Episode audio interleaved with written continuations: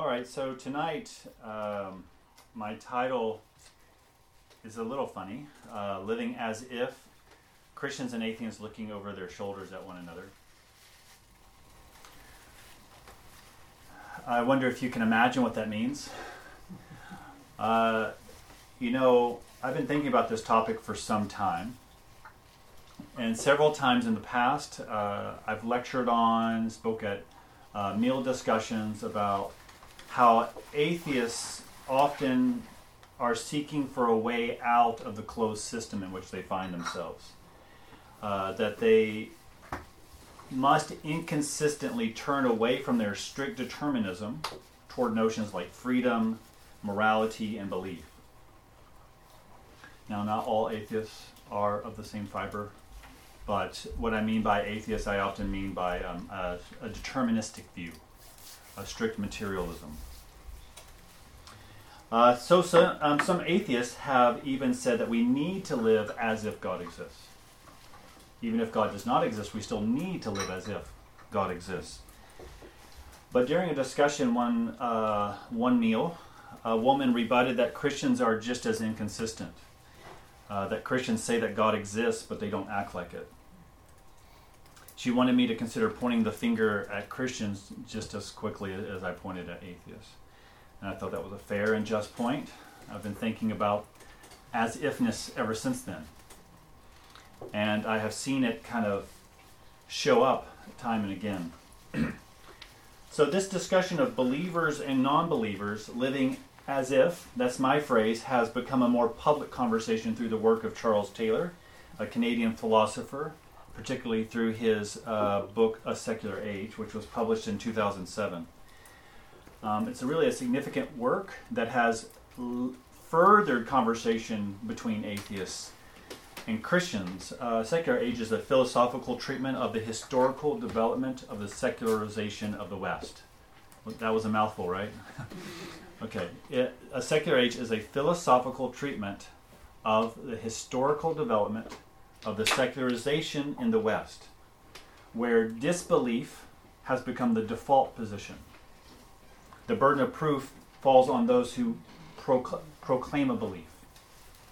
Um, up until 1500 Common Era, uh, belief in God was uh, a belief in God was obvious. It was disbelief that had the burden of proof. But for the past 500 years, Taylor shows how we've got into this place where disbelief is actually now the default position and belief is the burden of proof. Um, while these philosophic and scientific developments have led us to disbelieve in God more easily, it has not killed the religious impulse. And that was something that's very critical that Taylor offers. Is the secularization thesis is that as science increases, religion decreases. And Taylor says that that's not so. Um, that even with the scientific developments um, of our society, relig- the religious impulse is still very much alive. Um, and so we have Christianities or spiritualities. So now we live in this cross pressured space where atheists are tempted by transcendence and Christians are tempted by immanence. Immanence is uh, means this world, this worldness. Immanence is all that there is is in this what we see. Um, and so Christians are tempted by immanence, atheists tempted by transcendence, and uh, it's just this weird space that we're in. It's not clear about where people fit. And so atheists will speak about their need to live as if God exists. And Christians, in spite of their proclamations to believe in God, live as if God doesn't exist, particularly in how they engage institutions like politics, economics, and even church. I'm not going to be going into Taylor's historical arguments. Uh, I'm simply taking this as a starting place in which to discuss what this looks like and what this is experienced like. Um, and I also want to ask how might this incongruity of living as if might be overcome? Uh, the answer is surprising to live as if in a sanctified way, but we'll have to get there in a minute. But uh, I want to offer in this talk how might we live um, with an integrity between our ideas and with reality. and I speak as a Christian, and so you will um, not be too surprised by my turning to the Bible as an, a response. but my talk has three parts. Uh, first, I'll look at how atheists are tempted by transcendence, uh, living as if God exists. Then I'll look at how Christians are tempted by immanence, living as if God doesn't exist. And then I'll try to give some ways forward as a way of responding to both these groups, and then make an implication from this way forward. And then we'll have a discussion. Okay, so atheists living as if God exists. Um, next slide. Um, Stephen Crane wrote a short story called The Open Boat that tells of his being shipwrecked, of his being on a little boat with a few others trying to get to shore. Who's read this book, this story? It's one of my favorites all time. Uh, they were without food and water. It's uh, autobiographical, but really well written. They were without food and water, and they knew that they needed to get to shore soon. Yet the waves that crashed against the rocks knew that they surely that they would be dashed to pieces. And at that moment, Crane reflects on how nature cared nothing if he would survive or not. And so he wrote, When it occurs to a man that nature does not regard him as important, and that she feels she would not maim the universe by disposing of him, he at first wishes to throw bricks at the temple and he hates deeply the fact that there are no bricks and no temples. So, this is an expression of how it feels to live in a system completely closed off, closed off from a sense of a personal God and a personal universe. There is no justice or injustice with their death, it just is what is. Yet Crane is deeply angered by this, you can see that and wants to scream against the injustice of it, but has no one to cry to. And even in this, he cannot help but call nature she. He, he, he doesn't even like, uh, um, he desperately wants to get out of this closed system. And I call this existential claustrophobia. Julia recently got locked in a bathroom, and no one could hear her knocking, kicking, and screaming out. You can imagine the panic that she felt. Thankfully, the door came open, but it has caused her to get panicky whenever she's in a, a bathroom, even if it's not locked. I won't go into that story, but that's funny. Um, but imagine that no one is hearing and there's no way of getting out because that is that what this is um, that life in the universe is all there is and our illusions of faith hope, and love are simply that illusions, tricks of the mind to make life more bearable. Not only are illusions something we need at the personal level to, um, in this desperation, but they're also important at the societal level. Uh, Andrew Ferguson in uh, the Weekly Standard wrote in 2013 an article called The Heretic. It's mostly about Thomas Nagel but he's speaking about Daniel Dennett here, and Daniel Dennett is one of the four horsemen, the new atheists. And he's a, a determinist or a strict materialist. Uh, he doesn't believe in free will, he doesn't believe in personal responsibility as a real thing. Okay? It's just we're evolved and functioning. and the article reads the author writes of Dennett if we repeatedly tell folks that their sense of free will or belief in objective morality is essentially an illusion, such knowledge has the potential to undermine civilization itself, Dennett believes. Better, said Dennett, if the public were told that for general purposes, the self and free will and objective morality do indeed exist, that colors and sounds exist too, just not in the way that you think. They exist in a special way which is to say, ultimately, not at all. Okay. So you can see that Dennett's saying here that society, um, that science, um, or at least scientific materialism, shows that there is no such thing as free will, personal responsibility, even colors. These are just survival um, mechanisms that we need, um, that evolution pushes in an impersonal, non purposeful way. but society needs it. We need it to function as a society, even though they're illusions. Otherwise, we would lose the ability to have cohesion as a society. In a special issue of Time magazine called The Science of Romance, which I've brought up several times in several lectures, the authors use scientific findings to explain away romance, love, and commitment as mere survival mechanisms that involve no moral obligation. So if you think that you're falling in love with uh, a woman, it's just because she's in the shape of a pear. And if you're falling in love with this particular man, it's because he's an upside down triangle. Um, or smells, or something like this. There's, there's no real thing to romance, it's just genetic disposition to help us evolve as a species. And so it removes a sense that there is such a thing as trust, romance, and love. But no, says the, the strict materialist or the determinist, they say no, it's just it's just a mechanism of evolution, um, a closed evolution. So how can one live consistently with such an outlook? Thomas Nagel, an atheist, sort of, um, says that one can't because it flies in the face of common sense.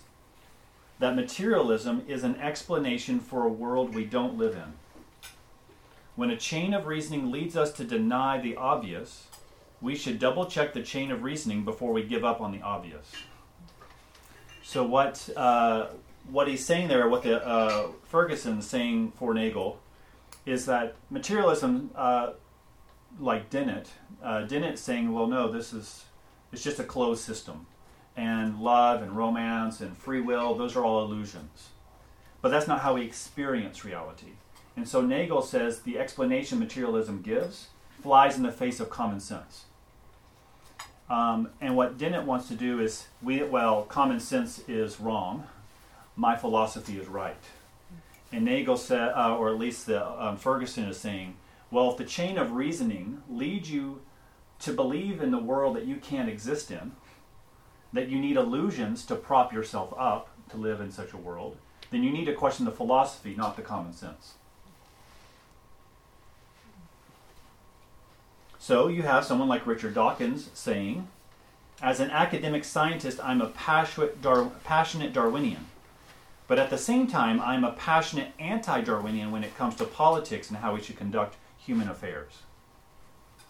So he can't live with his own philosophical conclusions.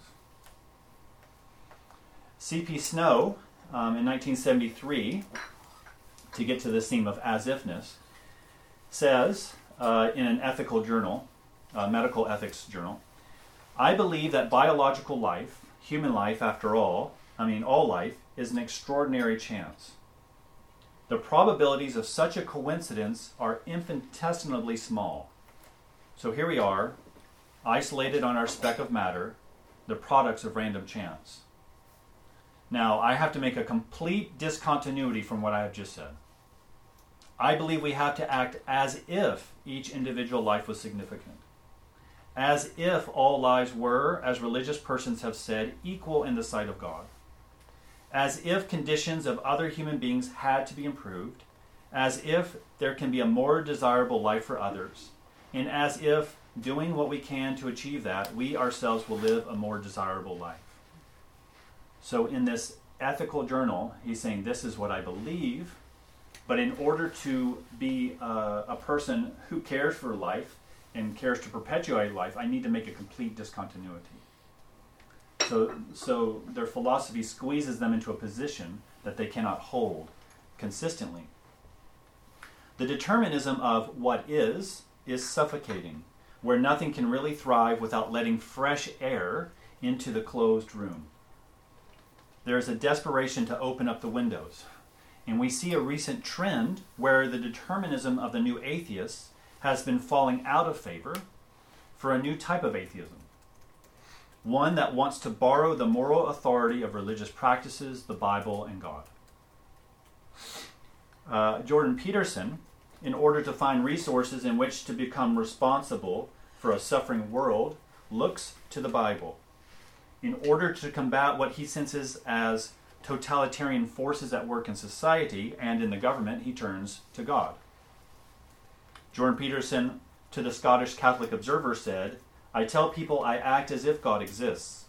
People are often not very happy with that because it often doesn't fit in with the answer they wanted, but it's certainly the truth for me. So Christians want Peterson to say that he does believe in God, and, it, and atheists want to say, no, you have to make a decision. But he wants to live in this limbo land. Okay. Peterson's two and a half hour lectures on the Bible are getting millions of views, not just from Christians, but from many atheistic men and women. And so, what are we to make of this? We also see Alain de Botton. In 2012, Alain de Botton's book, Religion for Atheists, was published and became a hot seller. In it, he calls for religious practices in order that society may be better secularized. Okay, I want you to hear that. He says we need religious practices to secularize better. He says it's not wrong that we have secularized society. Rather, we have secularized badly. We've thrown the baby out with the bathwater. The, the baby are religious practices, the bathwater is God. We need, to get, we need to keep God out, but we can bring in the religious practices. In order to improve society, we need to return to what religions evolved to give us not God, but social cohesion. While he makes less use of the Bible than Peterson, he certainly sees the importance of religious practices. To act as if God exists in order that we might, as a society, be better at building healthy relationships, being honest about our problems, being ready to forgive. This list of the religious impulse in atheists has become steady, and I could continue to give several names, like David Foster Wallace, like Douglas Coupland, like P.T. Anderson, and many others. But the point is made. It is not possible to live consistently to a strict determinism. That materialism is an explanation of a world we don't live in, can't live in. So many atheists have become frank about living as if God exists. The Bible speaks of this longing for more as residing in the heart of every person, that in each heart God has set eternity there is a longing that cannot be satisfied within a closed system. It cannot find rest until it finds rest in God. This, in fact, is what God holds as a witness of himself, and this bears witness against disbelief.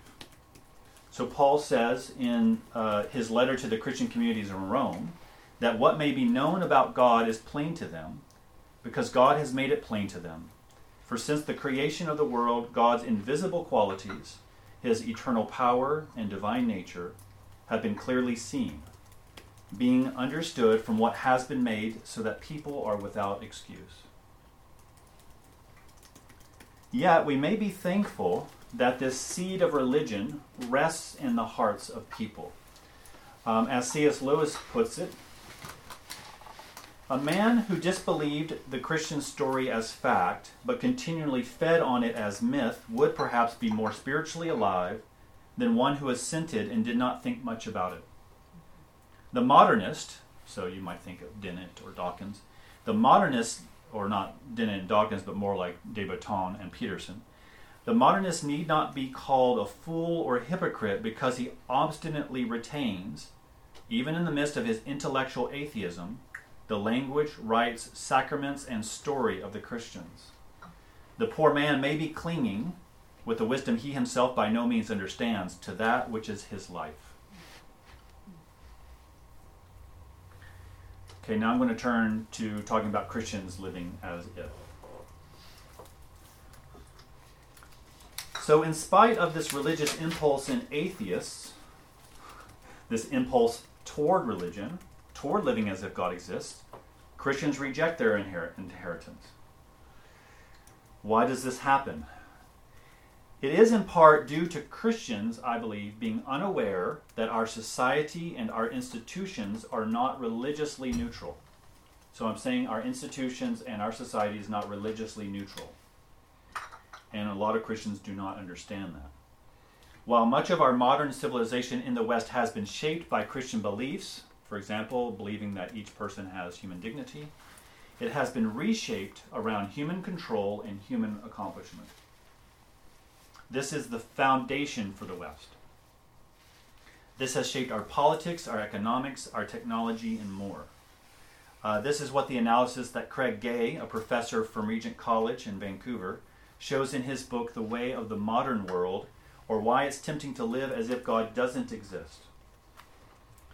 As a result, whether one is a Christian or not, one's practices, one's cultural practices, are shaped by the institutions in which they live and move and have their being. So Craig uh, Gay says contemporary society and culture so emphasize human potential and human agency and the immediate practical exigencies of the here and now that we are for the most part tempted to go about our daily business in this world without giving God much thought. Indeed, we are tempted to live as though God did not exist, or at least as if his existence did not practically matter. God might religiously matter, privately matter, but practically doesn't matter. Socially doesn't matter institutionally doesn't matter. This Craig Gay calls practical atheism. While we may profess a belief in God, uh, we in practice function as atheists.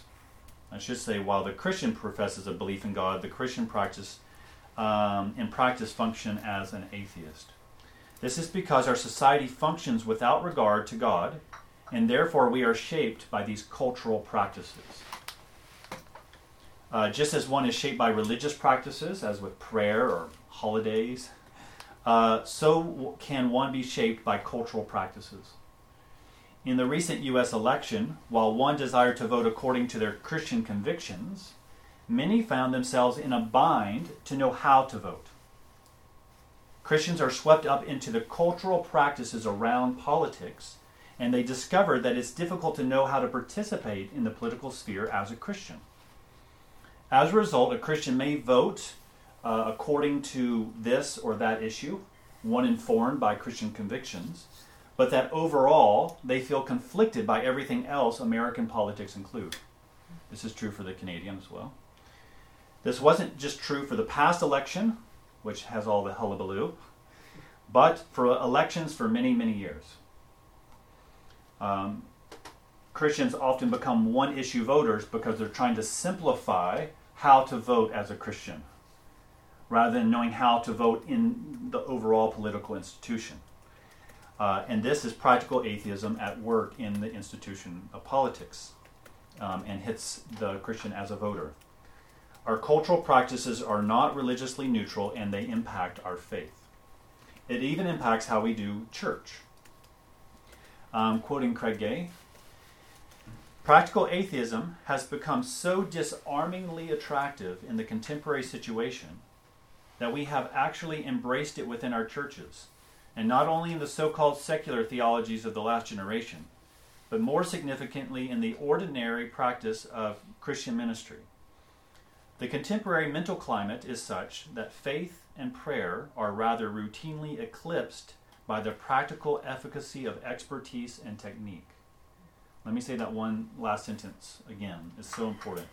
The contemporary mental climate is such that faith and prayer are rather routinely eclipsed by the practical efficacy of expertise and technique. Uh, one only needs to sit in a church board to hear how decisions are often made by practical efficacy rather than a prayerful disposition and patience. It's very easy and seductive for a Christian ministry to create certain programs because they're popular and they create more financial revenue. This is a far Thank you. This is a far cry from Jesus' own experience of ministry or Paul's. To be a modern institution in a secular society can create demands that can make a church falter on its own beliefs and principles. So I have pictures of megachurches here. You can recognize Joel Osteen up here in Houston. Uh, but these are megachurches that are built on principles, I would say, that are contrary to the Bible. It doesn't look like a church that maybe Jesus or Paul himself would be comfortable in. And, you know, at L'Abri, we constantly experience this pressure. Uh, and most of the words we use, lots of the communication we do at our meetings, is how to remain faithful to our principles um, and yet responsible legally and financially in a society based on differing and sometimes opposing convictions. Sometimes we must express biblical convictions to Christians who have good business ideas for liberty. Of course, we must be financially responsible and good stewards with what we have as a property and as a ministry, but we must be very careful in how we function. There are continual temptations to proclaim a trust in God, but function as if God is irrelevant to the practical designs of the church or the ministry. Francis Schaeffer expresses this uh, um, practical atheism as unfaith. He describes a room with two chairs. One chair is for the naturalist, the other chair is for the supernaturalist. Um, when one sits in the naturalist chair, one sees that the room is a closed one, like Dennett, Dawkins, and Crane. From this, they interpret all of reality within a closed system. Uh, this Schaeffer calls unbelief. The Christian sits in the supernaturalist chair. The Christian sees the same room, but the ceiling is off and the windows are open. This means that God can act in time and space, that the room is not closed to God, that there is an unseen reality at work. However, quoting Schaeffer, unhappily the Christian all too often tends to vacillate between the two chairs. So, what are we to make of this? Schaeffer says that this is not an act of unbelief, it's an act of unfaith. He says that once a person accepts Jesus as one's Savior, that person is saved. By sitting in the other chair does not nullify salvation, for the object of one's faith is more important than the degree of one's faith. Yet, when a Christian sits in the chair of unfaith, they begin to function in a way that does not produce the fruit that God desires to produce in them. Instead, one is acting in the flesh, um, and one is taking away honor due to God, and one is only play acting at faith. Uh, Schaeffer says that, like younger brothers of soldiers um, at home, uh, often play war, but there's really no cost. They're just play acting. Uh, in the same way, Christians that sit in the chair of unfaith, Schaeffer says, they only play act and do not enter into the battle that Christ has called us into. As a result, we will not produce the fruit God intends to produce in us and out into the world. If we say we believe in God but function as practical atheists. Craig Gay says, makes a similar note and says that Christians must dislodge modern and postmodern assumptions from our churches and from our hearts. Evict them we must if we are to be truly related to the God of the gospel and if we are to act as salt and light within an increasingly impersonal and inhumane culture. So, what might we say of this inconsistency that Christians exhibit? It is the same as the inconsistency of the atheists who cannot live as if, um, or cannot live consistently to their own presuppositions. The inconsistency of the atheist is logical and behavioral. The atheist cannot function consistently in thought or in deed to the presuppositions of a strict determinism. Yet the inconsistency of the Christian is ironically consistent to the Christian witness and to the biblical um, witness. This inconsistency is sin. Um, and this is often exhibited not only in the person, but it can be exhibited culturally through idolatry so that Christians are functioning as if God doesn't exist is a sinful pattern that the Bible witnesses or attests to. So, so the Christian is acting inconsistently, but it's not causing the presuppositions to be inconsistent. Uh, as G.K. Chesterton aptly put it, the church is justified not because her children do not sin, but because they do. It's not to say that sin is okay. It's just saying that it's not inconsistent to the Christian presuppositions of reality. And so Elijah um, calls um, uh, us in the same way as he called God's people um, um ancient Israel. Uh, and what he's doing is he has uh, Israel was basically com- loving Baal and loving Yahweh, loving God and loving Baal, and considering them not as uh, antagonistic but complementary. and they love both. And Elijah comes to uh, call them out.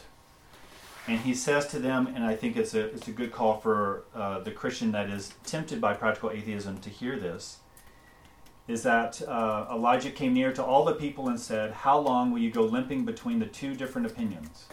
If the Lord is God, follow him. But if Baal, then follow him. And the people did not answer him a word.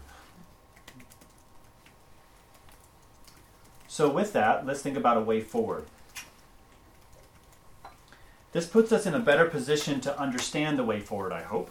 Um, I said earlier, living as if points to an incongruity. Uh, the incongruity for the atheist is the same incongruity for the Christian. That incongruity is human rebellion against the Creator. We're living as if, in both cases, because they're both caused by human rebellion. For the atheist, it is rejecting the reality of the Creator and of what is unseen. Reality is closed off from what is unseen. But for the Christian, it is rejecting the provisions and promises of the Creator and Redeemer and not living faithfully into what is seen and unseen. Uh, not allowing the unseen to shape how we are to live in the seen. So this incongruity falls into two directions one in relationship to God, and one in relationship to the unseen um, as a part of the scene. Okay. So, uh, so this incongruity uh, is there's incongruity with God, and there's an incongruity in how we live uh, to the um, unseen realm. So, so the atheist is living into the unseen realm by saying freedom, uh, trust, and all those things exist. Um, and the Christian says that they exist but don't act upon them. So there's an incongruity between the seen and the unseen. So, how might we overcome uh, this incongruity of sin in order that we might uh, participate in the fullness of reality? Um, well, the first part of this incongruity is overcome through the life, death, and resurrection of Jesus Christ. When sin entered into the world through Adam and Eve, it created distortions in perception they realized that they were naked. And in action, all sorts of evil done against one another and the land and God and themselves. Humanity lived, lived as if they were God, gods of the earth. Reality is flattened to serve human purposes by human power. Um, yet God provided a way to be reconciled to himself through his Son, Jesus Christ. It's by Christ's life, death, and resurrection that he has overcome this incongruity of sin. As Paul says in his letter to the communities in Colossae, in him all things hold together. It says that Christ is before all things, and in him all things hold together. So he, he brings this reality together. He, re- he reconciles all things. He doesn't just reconcile sinners to himself, but he reconciles all things in himself. The biblical witness is that in Christ all things are reconciled to God. And it's because all things were created through Jesus, and it's because we um, um, and it's because he accomplished this through his death on the cross and through his being raised from the grave. This is the tradition, traditional and historic statement of Christianity. Um, and it is said that it happened historically and objectively. However, so this this is how God accomplishes His reconciliation. But how uh, the Christian to um, to apply what has happened objectively in their own life? How might they find integrity um, and integration between what they believe and, and, and reality? How might they function in uh, their convictions and what is true between what is seen and what is unseen?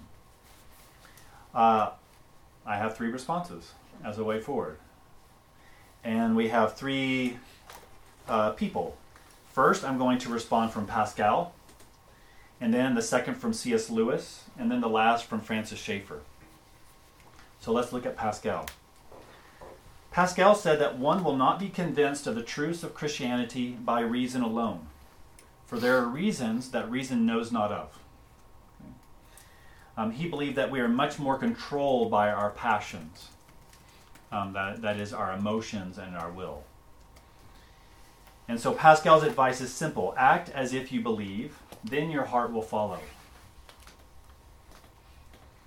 I don't know whether such an answer will satisfy those around us today, but it is true that sometimes it helps to act as if, writes Wim Rietkerk, um, my colleague from Dutch L'Abri, um, in his book, If Only I Could Believe. And he says, well, this is how, because this is the law of fairy tales. You know, it doesn't make sense, but if you kiss the frog, it becomes a prince. Um, so perhaps we should just bend the will even though we don't feel like it, asks um, uh, uh, Wim. But then he says, but wouldn't it be better if we felt like it? And so uh, Wim's book is all about how we might come over emotional barriers, over anxiety and disappointment and doubt and these types of things in order to embrace it and not just to live act as if. Um, in relation to Pascal, C.S. Lewis says that we are more animal than we'd like to think. Performing acts have an influence on us. We need to practice our faith in embodied ways. We, we talked about that. Often, when people are struggling to know how to believe or how to believe consistently, they are encouraged towards spiritual disciplines and spiritual practices. These are acts like fasting, praying, lectio divina, walking a prayer maze, acts of service. Now, there is something to this. These practices can help. Sometimes, when we act in ways that do not make sense to us in the beginning, can reveal their value in practice. It's one thing to study and act theoretically, it's quite another to do it. One may grow in their knowledge of a sport, but they cannot grow very far without the practice of it. And the practice informs their knowledge, their theoretical knowledge. So the theoretical knowledge and the practiced knowledge are joined, as it is with apprentices. So spiritual disciplines can kind of be a tool, uh, uh, help you um, in uh, discipleship. But in spite of its merits, I'm cautious around spiritual disciplines. It can put the cart before the horse, or ritual practices before the grace.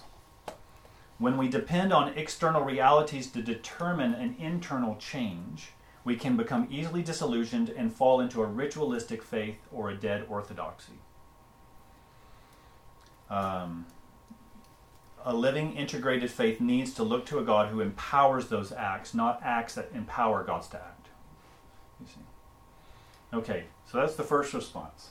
Second is C.S. Lewis, who suggests an alternate way and I'm going to uh, reveal his way. Uh, he talks about the need to imagine another world that we're made for. Okay. So in the Silver Chair, Lewis writes about how children from Narnia uh, find themselves in an underground world that is controlled by a witch. The witch's power is one of deception and perception. She controls the people through a magical fire and through intellectual, enchanting words. She begins to confuse these lost children into believing that such a world as Narnia doesn't exist. That Aslan, the Christ figure, doesn't exist. And that there's no world but hers, a closed up cave. Through an effort to overcome the enchantment, one of the Narnian figures, Puddleglum, a marshwiggle, burns himself and he starts to come to his senses. He says, uh, and I'm reading from the silver chair, one word, ma'am, he said, coming back from the fire limping because of the pain. One word. All you've been saying is quite right, I shouldn't wonder. I'm a chap who always likes to know the worst and then put the best face I can on it. So I won't deny any of what you said. But there's one thing more to be said, even so. Suppose we have only dreamed or made up all those things trees and grass and sun and moon and the stars and Aslan himself. Suppose we have then all I can say is that in that case, the made up things seem a good deal more important than the real ones. Suppose this black pit of a kingdom of yours is the only world. Well, it strikes me as a pretty poor one. And that's the funny thing when you come to think of it. We just babies making up a game, if you're right. But four babies playing a game can make a play world which licks your real world um, sh- um, hollow. That's why I'm going to stand by my play world. I'm on Aslan's side, even if there isn't any Aslan to lead it. I'm going to live like a Narnian as I can, even if there isn't any Narnia. So, thanking you kindly for your supper, if these two gentlemen and the young lady are ready, we're leaving your court at once and setting out in the dark to spend our lives looking for the overland. Not that our lives will be very long, I should think, but that's a small loss in the world as dull as you say. So Lewis is showing that how Christianity, perhaps made up like fairy tales by those who only wish it to be true, tell of a better world than the determinist can, one closed off from having any real meaning or any true morality. Lewis said that if we long for another world, then we must be made for another world, just as hunger indicates the reality of food. The longing points in the direction of its reality. But here, Lewis goes beyond just making a case, an apologetical case for heaven or for uh, the reality of God. He is implying that it is better that one lives as if God exists and as if Christianity is true, even if one doubts it, even if it's not true, because it points to a better existence than what the determinists can offer. To feed on it as myth can point us in the direction of life. So, some, like Lewis himself and uh, Andrew Klavan, author of a recent book, The Great Good Thing, found that pursuing this joy led him to Christ. But even with its merits, I believe it only goes so far. It sees that Christianity must at times be a leap of faith. That if doubt creeps in, we must allow ourselves to just believe. We can go further than the atheist who lives as if God exists. Schaeffer says that we can have more confidence than this, that we can act upon the historic realities of Jesus' life, death, and resurrection. And this is the third response. Schaeffer calls us if you've noticed that Pascal calls us to live as if, Lewis calls us to li- live as if, and now Schaeffer is going to call us to live as if. But in but but these are calls toward a sanctified as ifness. Okay? And Schaeffer calls us to act in a biblically justified as if. In Romans 6, uh, chapter 6, verse 11, Paul says that we must act as though we have already died and as though we have already been raised with Christ. So Paul writes, So you must also consider yourselves dead to sin and alive to God in Christ Jesus. Um, the King James has reckon yourselves as. Um, and this is, you consider it, apply it to yourself. And so Schaeffer uses the word as though. Um, now, what does this mean in practice? That in our thoughts and lives now, we are to live as though we had already died been to heaven, and come back again as risen, writes Schaeffer. When? Right now. This is the basic consideration of the Christian life. First, Christ died in history. Second, Christ rose in history. Third, we died with Christ in history when we accepted him as our Savior. Fourth, we will be raised in history when he comes again. Fifth, we are to live by faith now as though we are now dead, as though we have already died. And sixth, we are to live now by faith as though we have now already been raised from the dead. Schaeffer's emphasis on Christ being in history, did you hear that repetition? Is to show that reality is open, not closed. And so this ties the unseen to the seen. They're interwoven, there's to be seen as a whole. Christ is not simply a religious idea, but a historical figure, Jesus of Nazareth, who died in history and rose again in history. And if Jesus died on a cross and rose again from the grave in history, this means that we, who live in the same stream of history, live to that same open reality. There is more to reality than meets the eye. While Schaeffer is calling us to live as though, he is calling us not to pursue religious practices or act upon Christianity as a myth, but to have the full confidence that our faith rests on the living and historic Christ. The Bible calls us not to see this just as a historic event, but an event that we can now participate in. This is why Paul calls us to consider ourselves as dead to sin but alive to God, because it is by acting as though we are dead and raised with Him that we participate in that death and resurrection. For Schaeffer, this is eminently practical, and he lays it out in his book, True Spirituality. In it, he says that biblically we are to follow the pattern of Christ himself. Jesus was rejected, slain, raised. And um, Schaeffer says that order is very important. Um, it's this pattern that we are to imitate. Now, for Schaeffer, this does not mean that we need to reenact what Jesus has done in order to accomplish what Jesus has done. Only Jesus could accomplish what he accomplished. Um, rather, it is participating in the pattern of what Jesus has done that we participate in the historic reality of the death and resurrection of Jesus, of overcoming sin, and of bringing uh, and bringing reconciliation in ourselves and in the world. This is what Paul is calling us to do, and why he called himself of having a ministry of reconciliation. And so Schaeffer is pointing out how this is done practically.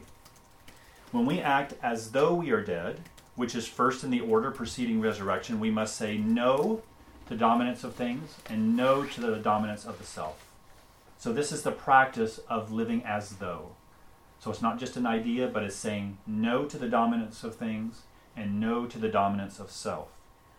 It is in this way that we are denying ourselves, our old selves, our sinful nature.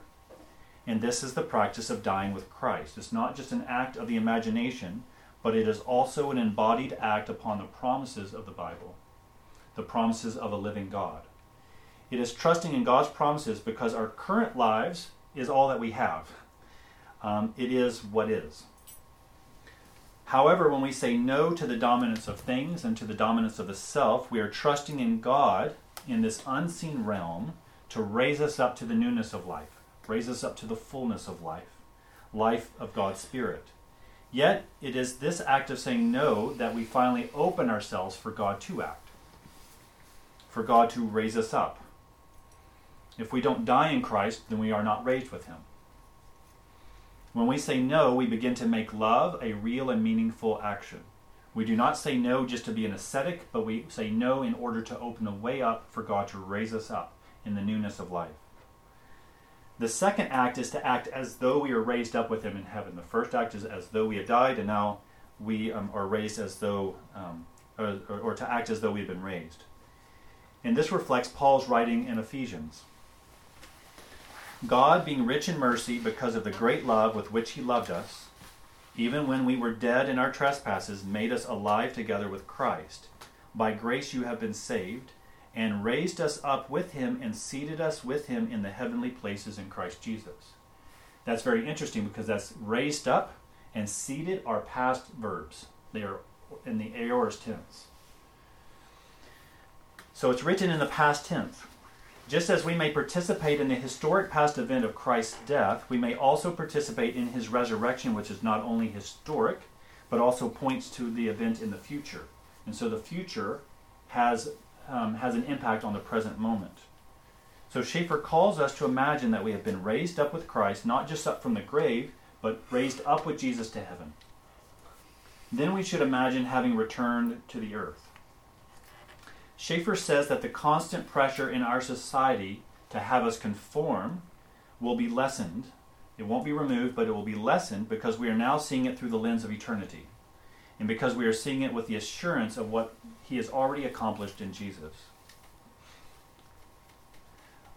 Schaeffer says, when God tells us to live as though we had died, gone to heaven, seen the truth there, and come back to this world, he is not asking us merely to act on some psychological motivation as you might have with Lewis, but on what really is. Thus, I am to live now by faith, rooted in the things which have been, such as Christ's death and resurrection, what is, such as the second stream of reality and the unseen now, and what will be, such as my coming bodily resurrection and return with Christ. While Schaeffer is calling us to live as though, he does so in reference to Paul's own words, and as the Christian does this, they are acting upon not a fancy, but upon historical realities at work now. Um, so, this is a response to the second question. You remember the first question was how we overcome this incongruity to sin, which is through the objective and historic act of the life, death, and resurrection of Jesus. The second question was how do we act upon this reality in order that we might be integrated into the fullness of reality, toward God and toward the unseen. It is in considering ourselves dead to sin but alive to God in Christ. It is saying no to the dominance of things and of the self in order to keep us in communion with God and in order to bring about the fruit of God in this world, which is his ministry of reconciliation. So uh, my last my last one, I just want to give an implication. Now, Craig Gay said that the church has. You can go to the next slide, actually. Craig Gay said that the church has lost its ability to point to a transcendent reality because it's compromised its own vitality as salt and light in an impersonal and inhuman world, uh, depending on practical atheism rather than the living God. So, uh, Craig Gay says that the more we act as practical atheists, the more we compromise our Christian witness. Schaeffer said that when we act as though we are dead in Christ and as though we are raised with Him, that is when we become open to God producing His fruit through us into His world. It is through this that the world may know that God is not just an idea, but a living reality, a person who produces life from death. And so I'm going to end with a story. Um, Ernie Gordon was a young Scotsman who enlisted in the Second World War in 1939. And in 1941, in an attempt to escape the Japanese, he and others were captured and sent to various death camps throughout Southeast Asia. It was there that he experienced various forms of brutality from his Japanese captors. He said that the severe conditions, particularly the inhumanity and their frequency of meaningless death, caused the men to start acting like crazed animals. They would steal from sleeping or dying soldiers. They would keep larger portions for themselves and let others go hungry. They were turning against one another. He himself began to get very sick and he was placed in the death house where rarely did someone come back. When two friends went to go see him and visit him, they did not recognize him. He was very close to death. And so he decided at that moment he didn't want to die. And that he asked to be laid in the morgue, which laid at the end of the tent, which laid at the end of the tent because that was where the fresh air came in. Two Christians began to take care of him. Uh, Gordon himself was not a Christian. And um, two Christians began to take care of him, one a Methodist and one a Catholic. And they would just rub his legs and talk to him. Uh, and his legs were completely numb and unable to work. I think it was amoebic dysentery or something like that that caused the leg to be um, paralyzed or unable to work. Uh, and he was taken to a lean to, a makeshift house on the side of the barracks. And over time, Gordon gained his ability to use his legs. And over time, through study, he became a Christian. And his physical recovery reflected what was happening spiritually to him. But he saw how this began to work itself not just in him, but throughout the whole death camp, through the acts of Christians sacrificing their own interests for the sake of others. And so I'm going to read what he writes um, and, uh, and conclude. It might be thought that since this change in atmosphere coincided with my own slow return to health, that it was a purely subjective thing, that in my earlier state of depression and weakness I had projected a jaundiced view of reality, and that as this state receded I became aware of attitudes that had in fact been there all the time. Of course, my physical recovery did lead to my having an enhanced appreciation of the personalities of my comrades, but the transformation in the camp was no subjective matter. It was a concrete reality, showing itself not only in the heroic acts of self sacrifice I've described, but also in many other new and significant ways. One of these concerns pay. Um, so he talks about officers called other men to give up some of their pay to use their money in order to help those who are weak and unable, disabled. Generosity, quoting him again, generosity proved contagious. Once begun, this charity soon extended beyond regimental loyalties to include any man in need. Men started thinking less of themselves, of their own discomforts and plans, and more of their responsibilities to others. Although the pay which the other ranks had to share was even less than that of the officers, they too found ways to give expression to their generous impulses. A couple of duck eggs could be bought through a canteen for one baht, which is a Thai dollar, um, and a duck egg might well save a life. So that means that these men were using their pay to buy an egg in order to give it to a sick man who was dying. Sometimes a detachment arriving from another camp after a forced march would have gifts of food pressed upon them. It was dawning on us all, officers and other ranks alike, that the law of the jungle is not the law for man. We had seen for ourselves how quickly it could strip most of us of our humanity and reduce us to levels lower than beasts. Death was still with us, no doubt about that, but we were slowly being freed from its destructive grip. We were seeing for ourselves the sharp contrast between the forces that made for life and those that made for death. Selfishness, hatred, envy, jealousy, greed, self indulgence, laziness, and pride were all anti life. Love, heroism, self sacrifice, sympathy, mercy, integrity, and creative faith, on the other hand, were the essence of life, turning mere existence into living in its truest sense. These were the gifts of God to men. So he writes that in his um, book, To End All Wars, which I highly recommend. So, if the world is to believe that God is not just a psychological or sociological or anthropological phenomenon, then Christians must act upon the promises given to them in Christ. It is living upon that reality that people may come into our midst and see and taste that the Lord is good. Okay, so let's open up for discussion. Um,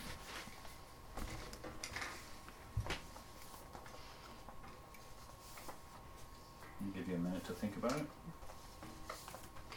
It could be said, could it not, that the transcendental and the immanent sort of come together at the point of death or in the period immediately prior to death when one's mind is on that.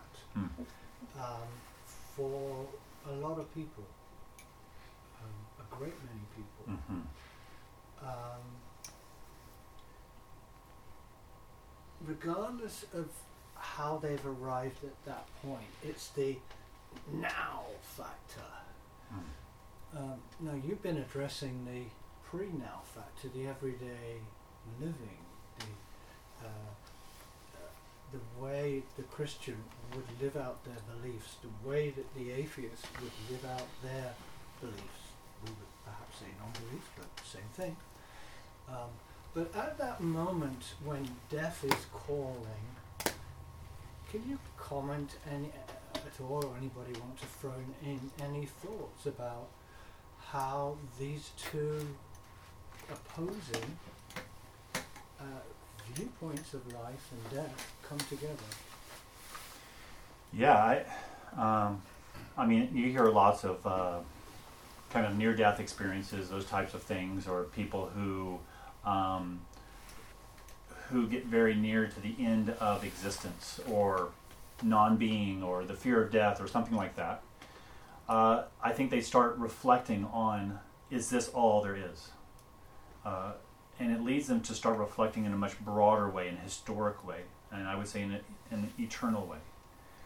Uh, that does happen at the end of people's lives. It can happen during one's life that reorients them toward life in the um, so just like Ernie Gordon, uh, he, he was he was in a death camp and came out with new life, and uh, uh, not just physically, uh, and not even just mentally, but also spiritually. Uh, he saw the unseen realm because he was so close to it. But I think that's why Schaeffer um, and Paul himself says that we are we are to practice death. We are pra- we need to practice not putting ourselves at the center. We need to practice our um, ourselves of of a denial of the self, so that that new reality might be seen and experienced and and expressed. But I don't know if anyone else has any comments.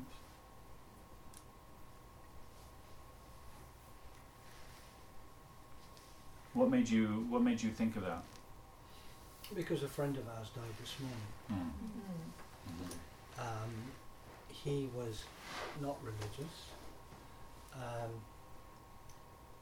and I suppose it's just moments like that when, when you realise the finality. Um, and some people have the opportunity, he probably didn't in his physical and mental state. He was in his 90s and dementia and so on. But a lot of people have the opportunity to uh, um, ponder, choose, decide, which may be contrary to the whole of the rest of their life. Hmm. Yeah, that's true.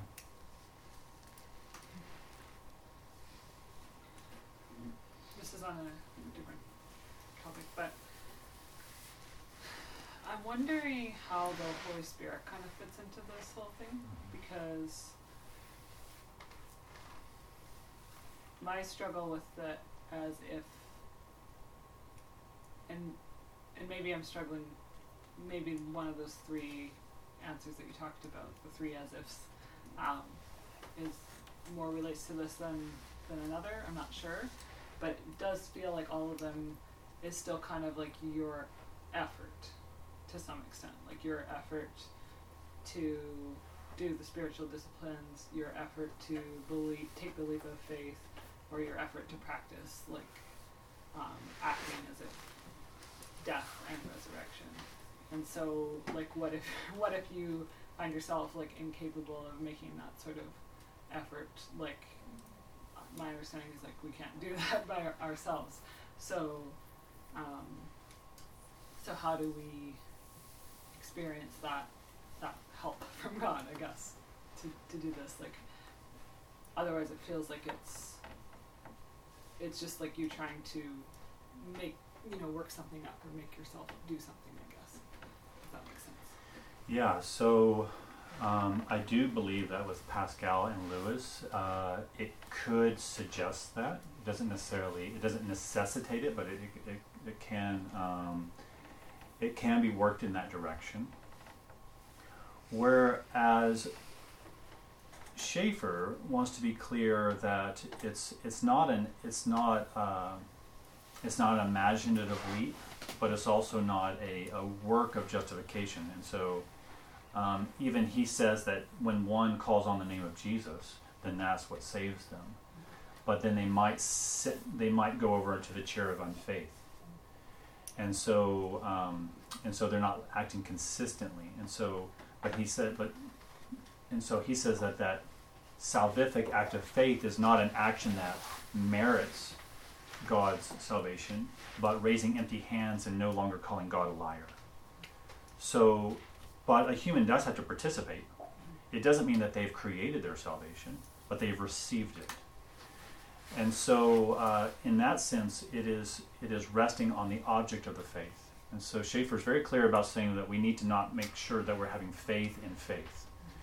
Uh, because that would say, okay, how how much must I pretend, or how much how hard do I need to try? You would say no. Just calling on the object of faith, Jesus, is what makes it substantial. Is what makes it significant. What makes it established, um, and it's only established in Jesus. So that that is that. But you would have to include. Um, he says that God does not treat us like a machine. He treats us like a human uh, with agency and our agency um, uh, is calling us to participate in what God has given us. And so uh, Paul himself is saying, Yes, I see that there's an as ifness, that there's who I'm claimed to be in Christ, and but I'm not yet perfect. But I strive to take a hold of what Christ has taken a hold of me. You know, uh, and so it's not it's not acting in agency in order to merit something but it is acting in order to uh, uh, an act of trust, an act of uh, an act of trust of participating in what God is doing in us, and so that God might produce in us. And so it's not, uh, you know, he talks about active passivity in the same regards. That um, you know, activity is say, well, I'm going to do something for God, and he goes, that's a mistake the worst thing that the church can do is to try to establish the kingdom of God in the power of the flesh and not in the power of the spirit. But at the same time, we're not supposed to be passive. You know, God does his thing and I'll do my thing. Uh, he said that's not it either. And so he points to Mary as that exemplar of active passivity who says, um, Let it be according to thy promises. And so it's this kind of trusting in God through my agency of trusting but allowing God to produce His fruit in me. I'm not trying to produce fruit for Him, but I'm trying to allow God to be at work through me. And my agency in that is to say no, um, is to practice that death. And so uh, there is there is some agency, but it doesn't mean that you're meriting something. You're allowing God to be at work through you. You're, you're trying to remove the barrier um, of of that. I don't know if that's Yeah that, that's getting mostly mostly to it. Now the Holy Spirit is what is um, which is applying all this. You know, the Spirit convicts. The Spirit indwells the Christian. And so the Spirit is speaking us to move in these directions. And so the conviction is you're not living as if God exists. And so God speaks to us to try to draw us back to Himself and try to draw us toward acts of love. Um, and so the Spirit is, you know, working out that, you know, is is working out that salvation in us as we as we try as we seek not to grieve the Spirit, but to to keep in step with the Spirit. Um, so the Spirit is is just as active um, as it. Um, so that's helpful. Thank you. Um, I was just wondering about sort of seeing this like practically applied and how you would talk with someone about this because I brought this up to you before, but I had a close friend who left Christianity, and I remember a conversation we had where he said, "I'm just I'm tired of just acting as if like that as if he is as if those things are like really have sunk in or like um, he really believes like trying to act. So I would say that's more kind of like the pa- well." Maybe it's a combination of Pascal and Lewis. I'm not sure, but like, what would you say to someone who's saying that? Um, like it's like you feel, felt such a dissonance between the way that he was trying to act into something that has, was like somehow missing the reality of where his heart was or something. Um, and I was like, and I've always thought about that because I was like, well, good point. Like, I don't think that you should act um, out of something that like isn't seems no longer sort of true in your like to your own experience or whatever. Like he he needed to somehow grapple with something that he hadn't. Um, so how? So I guess part of the question is like, how do you make room for people to grapple with um, their doubts and those kind of things? Um, and at what point does someone maybe even need to walk away? I don't know. so that's sort of a jumbled question. Yeah, no, it's good. I mean, because uh, I certainly uh, don't want to someone be a sham, and there's been people here, uh, um, not here, but people who have come to L'Abri that I have encouraged to say, well, then walk away. Um, uh, I'm not going to hold on to you. Walk away. But I try to encourage them to act as rigorously toward Christianity as they do toward their own new philosophical worldview or whatever. But more often than not, they just want to not think anymore. They want to just not worry about it and just live life. But um, but it, it becomes something very opposite of what they struggle with within Christianity because they were so rigorous and didn't want a kind of an unthinking Christianity, and now they're just now in an unthinking different belief system. So I struggle with that, and so I always ask people, well, walk away, go ahead. I'm not going to stop you, but try to be as rigorous with yourself as you have been with Christianity. Um, but the second thing is, uh, every person is, is is different. Wim wrote the book "If Only I Could Believe" in his response to so many people that he saw pass through L'Abri with the same problem. They they want to they um, you know like Pascal says, act as if you know, and then the heart will follow. And Wim was like, well, that might work. There's some merit to it, but he's seen a lot of damage in that too. And so fake it till you make it. yeah, that's basically. What And he said, no, there, there might be many reasons why there is a, a, a discontinuity. And that discontinuity might be from, uh, from uh, emotional barriers, anxiety, disappointment with God, disappointment with life, um, doubt. And so Wim was encouraged questioning. And so L'Abri is a place where don't pretend and fake it. Go and be honest with your questions.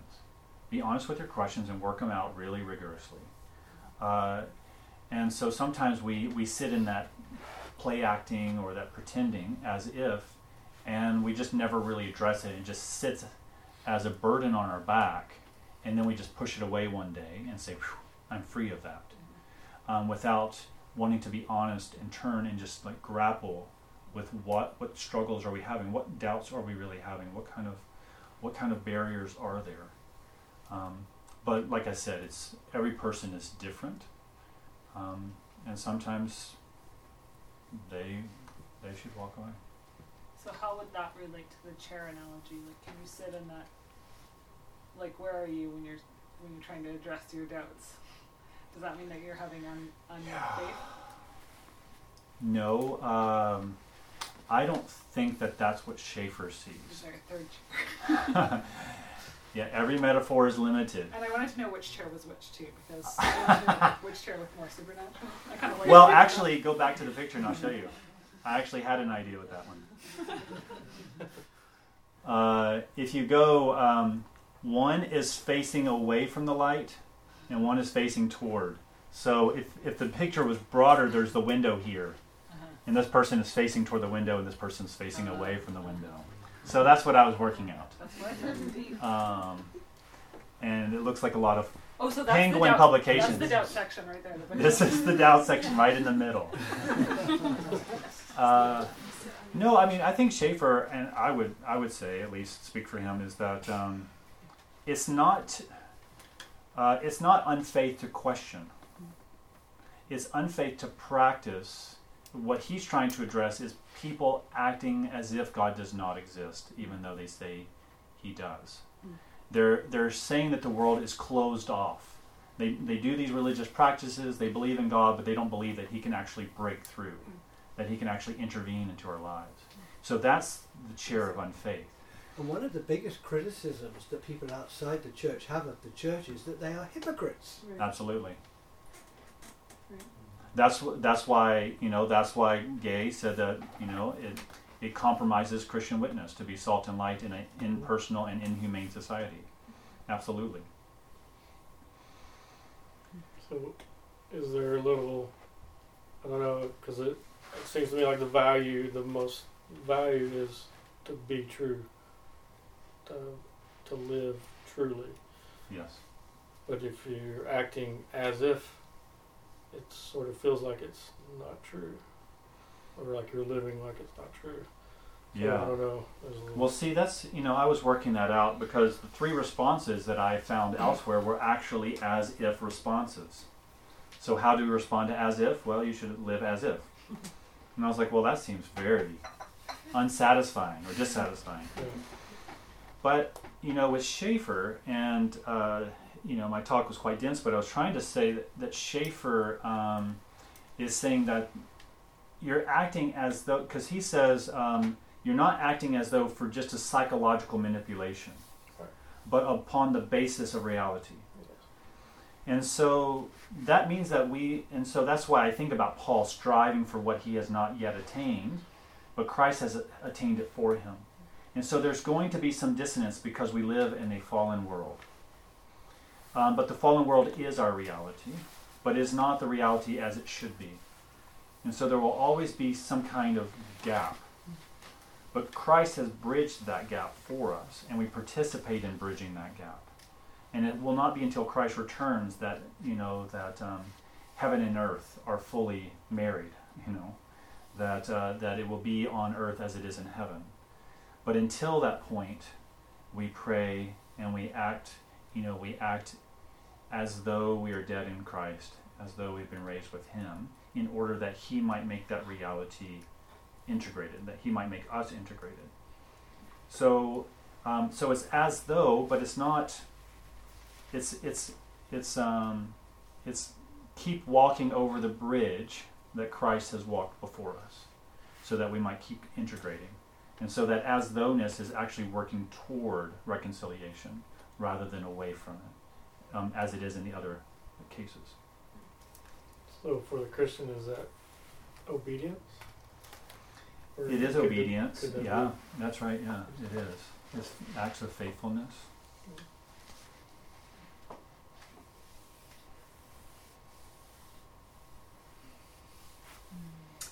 Um, how would you respond um, in this setting to, say, the response of Frank Schaeffer, who, ba- who basically says, says, I am an atheist who believes in God. It's not a gradient.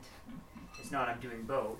It- or it's, it's I am this fully, and I am this fully, much in the same way that a Christian would say that God, that Jesus was 100% human and 100% divine.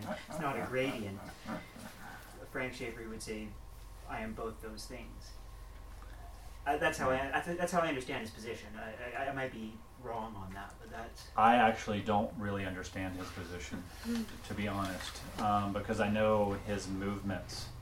Uh, that he's moved in, and finally into this position, and sometimes I think he's just a contrarian, and he doesn't want to be pigeonholed, and so he wants to hold this contrarian position because he doesn't want to be grouped up into fundamentalists or evangelical or conservative Christianity. He wants to be um, more broad than that uh, and and God remains something more mysterious than something personal, uh, in a way that his parents understood God to be.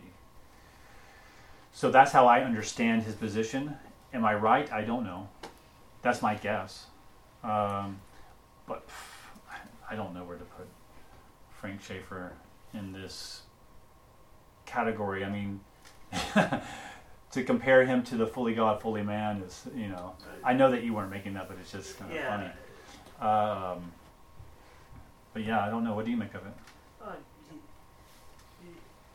well, I, I, I did say, you know, the little that I know, I've seen a couple of YouTube videos, so I don't know. This is not something I know a lot about. Um, but you know, he, he, I think he's talked on Google, and he says, you know, it's not that, uh, it's it's not that I don't, or you know, I'm fully this one thing. I'm fully an atheist. I'm not, I'm not saying anything about that. You know, but you know there are moments where you know I, I want to reach out to the transcendence and in that and then that moment I believe and and you know I just live with the dissonance because we're a in um, that's sort of the way human beings are Mm. we're a dissonant we're a dissonant Mm. creature and so we um, you know it, it doesn't make it, it's, it's too boring to live um, as a atheist all the way down and I need to have some structure. I when when I when I heard that talk, I um, I related it to if anyone's read Life of Pi. I read that in Mhm. grade eleven, where they, they say, well, you know, there's there's these two stories, and, and one sort of makes sense, and one is, uh, you know, the idea that he cannibalize the chef was cannibalizing his mother. Oh, I'm spoiling the book, but uh, there's there's a there's a story that's very raw and very brutal, and yeah, it's probably probably happened this way, but the story with the tiger is just a way better story, Mhm. and so we're going to proceed with the tiger story because it's a better story. Um, I think my my idea was that Frank Schaeffer was trying to um, keep that mystery because he didn't because he didn't feel like living a life that didn't have that mystery Mm. or, or that sense of mystery, but intellectually was an atheist all the way down. That's how I Yeah, I, I find that very dissatisfying, and um, uh, I think it's a it's a cheap way out, in my opinion. Um, it makes me think of Elijah saying, "Stop swaying between limping between two opinions. Right. Either God is God, or Baal is God. Make a choice." And um, and I think if Frank Schaeffer stands before God, God will say, or uh, what, however, but it's just like, what is that final choice? You know, um, just to try to try to say, oh, I'm just going to remain mysterious. That's like a guy not being able to commit to a girl because he doesn't want her to know all the warts. You know, um, um, it's like, oh, I'm just going to remain mysterious. I, I think a lot of people live like that. It's just they don't. They're not uh, making YouTube videos about it Mm. and actually saying it. At least he's saying Mm. the reality of what so many people actually live. So I don't think that it's s- so strange. He's just actually putting words to it, and when you put Mm. words to something, sometimes doesn't make very much sense. Yeah, yeah, that's true. Sometimes when we put words to things, we realize Yeah. maybe the meaning of them. Um, but I would find that closer to someone like Jordan Peterson, hmm who wants to feed off, you know, the biblical stories, Yeah. but not make a commitment to them. Right. Um, Yeah, that's what I was going to ask about. Is Yeah. how is it tied into what Jordan Peterson says? And because I have a friend who's really into him, and he said, and I asked him recently about because he sort of seems to be shifting from atheism to theism. And I was like, do you, what do you think about Jesus and these things? And he's like, well, I believe in the myth of Christianity, but not like the reality.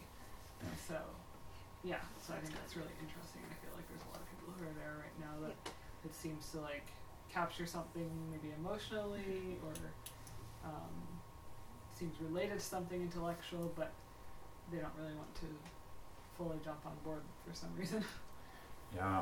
Um, yeah, I mean, Alan de Botton does something similar. Uh, yeah, I, I find that um, they want the benefits without the obligations. Um, and I wonder exactly how powerful can it be if it's not true. Um,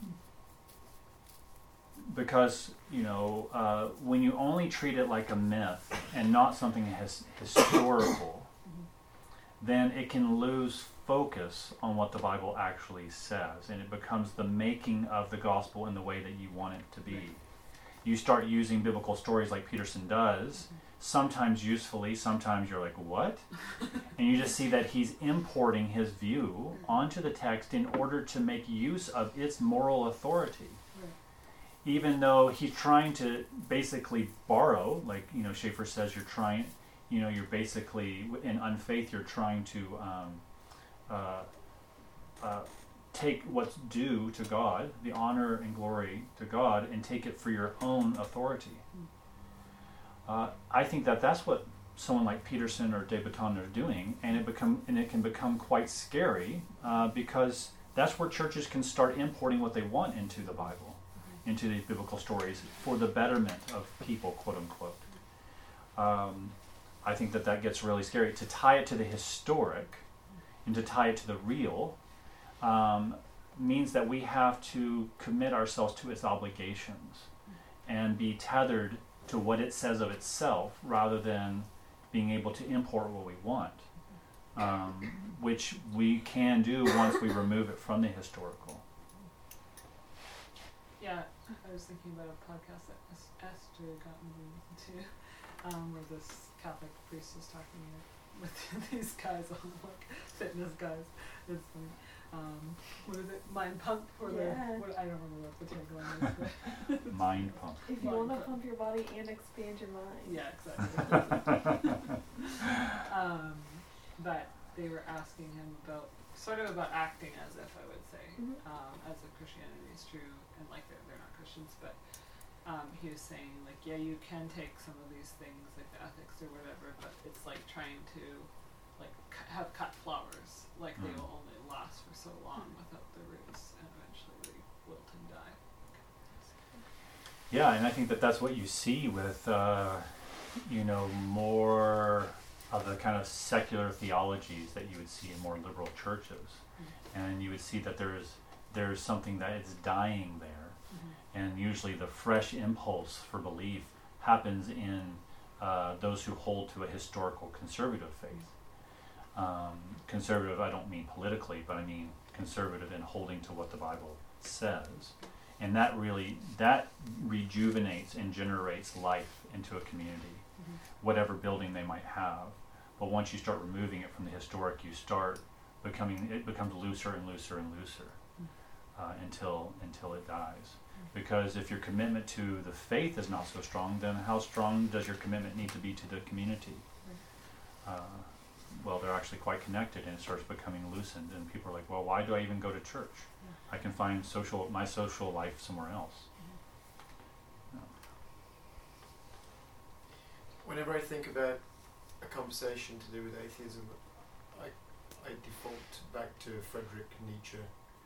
Uh, he must be the grandfather of modern philosophy of that God is dead. Um, and I think he's informed a lot of the modernists, and particularly Jordan Peterson. He's a big fan of Absolutely. Nietzsche, and um, trying to think of one of his quotes um, to do with that if it's not that if God is dead, it's not that people won't believe in anything; it's that they're free to believe in everything. And we see that in the world, I think, today with that in place of a you know monotheic God, that everything becomes God. Mm. It's completely subjective as to what you put as the utmost importance in your life. So I was talking to Julia, and we were talking about atheism, and there there are no atheists really.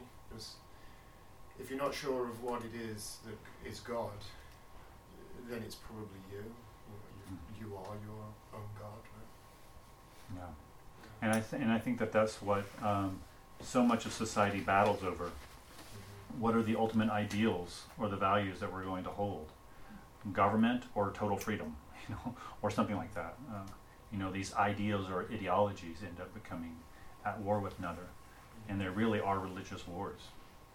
And back Um, to the point that you were bringing up about on your deathbed, these other gods that we create are are empty.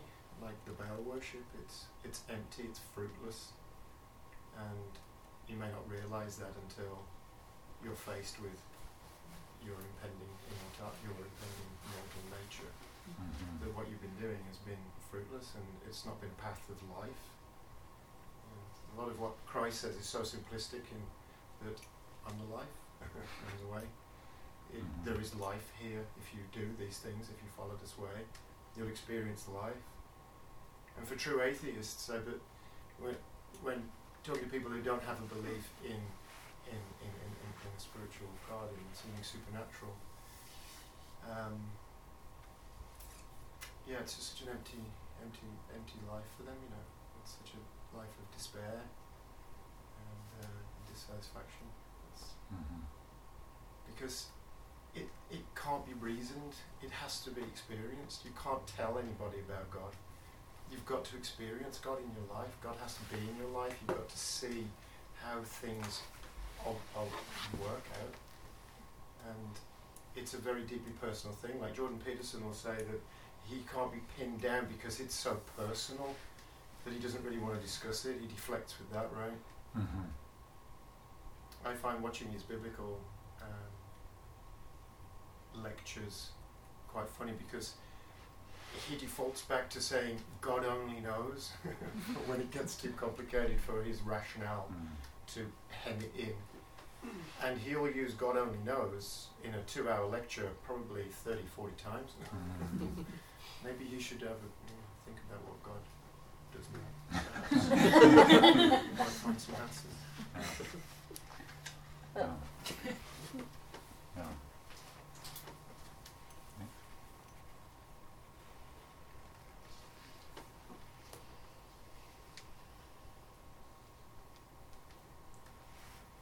Okay, great. Any any other questions? Okay. Have a good night. Thank you, Mike.